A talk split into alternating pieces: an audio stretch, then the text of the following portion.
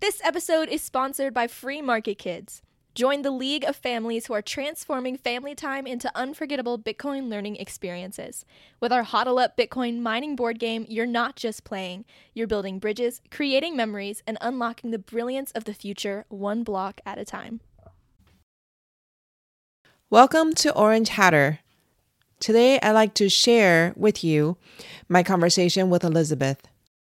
So, thank you very much, Elizabeth, for coming on to our show. This is for any woman out there who is sitting on the fence about Bitcoin, not quite sure it's worth spending time to learn about, and we're hoping to help the women hop off the fence and walk a little bit, one tiny little baby step toward the rabbit hole of Bitcoin. So, to get us started, can you tell us a little bit about yourself and how you even came across this whole Bitcoin thing? Uh, yes, yeah, so I I was at work. Uh, that's how I found out about. Um, well, maybe I should just back up. Before I found out about Bitcoin, I was just uh, studying on, on, my own Austrian economics, and that came about by a coworker of mine who was very passionate about it. That he would bring bring around uh, printed articles um, by prominent Austrian economists. And he had given me one by Hans Hoppe, and it was titled Rothbardian Ethics. And reading it, it was was at a level that I I knew what I was reading was something like I didn't know what I didn't know, but I knew that I needed to know this. It was it piqued my curiosity, I would say. And so with that, I learned about money, what makes money good, what makes money bad.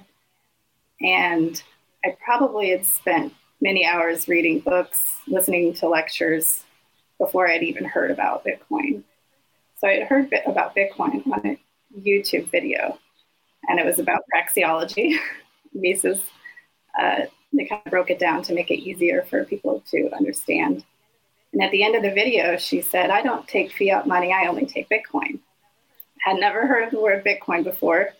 So I was like, oh, another thing I don't know. So I was already primed for that with a curiosity, I would say.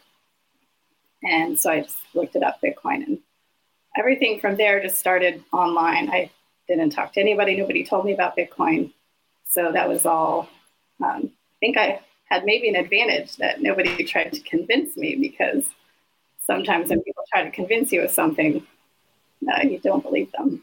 Right. But I would say I was primed for it because I was already looking for alternatives to an inflationary fiat money. Mm-hmm. Wow, that's so interesting that your your coworker would just bring in printed articles and the fact that you read them. yes, I think it was the right timing also um, maybe just respecting that person as well helped. I knew he was smart. So i thought i should take a look. So can you tell our listeners what austrian economics is? Uh, yes i would say the there's an economics model that you learn in school called keynesian economics. And uh, they kind of just gloss over the fact that your money is fiat.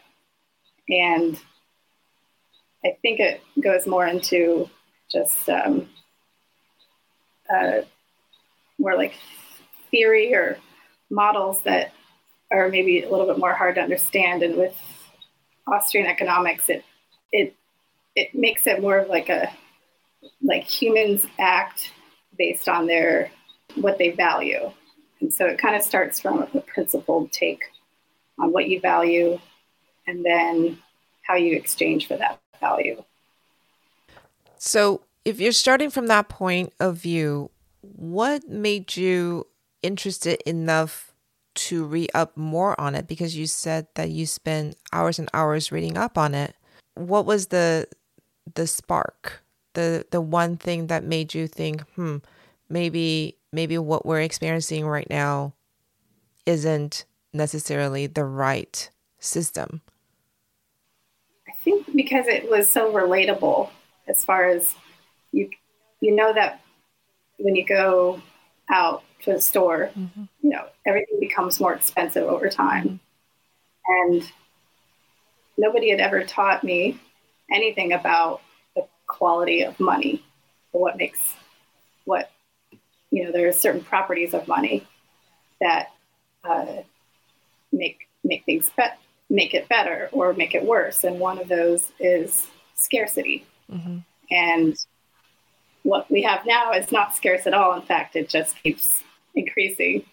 And so if you have that, uh, I mean, it was it was so clear to me in just you know a few chapters about money that I guess I just uh, it, it was like a truth, and it was it, it didn't take long to even discover some of these. For example, like one book was called Economics in One Lesson by Henry Hazlitt, and it was written in the early 1900s, around the time the Federal Reserve had already been established, I believe. Mhm.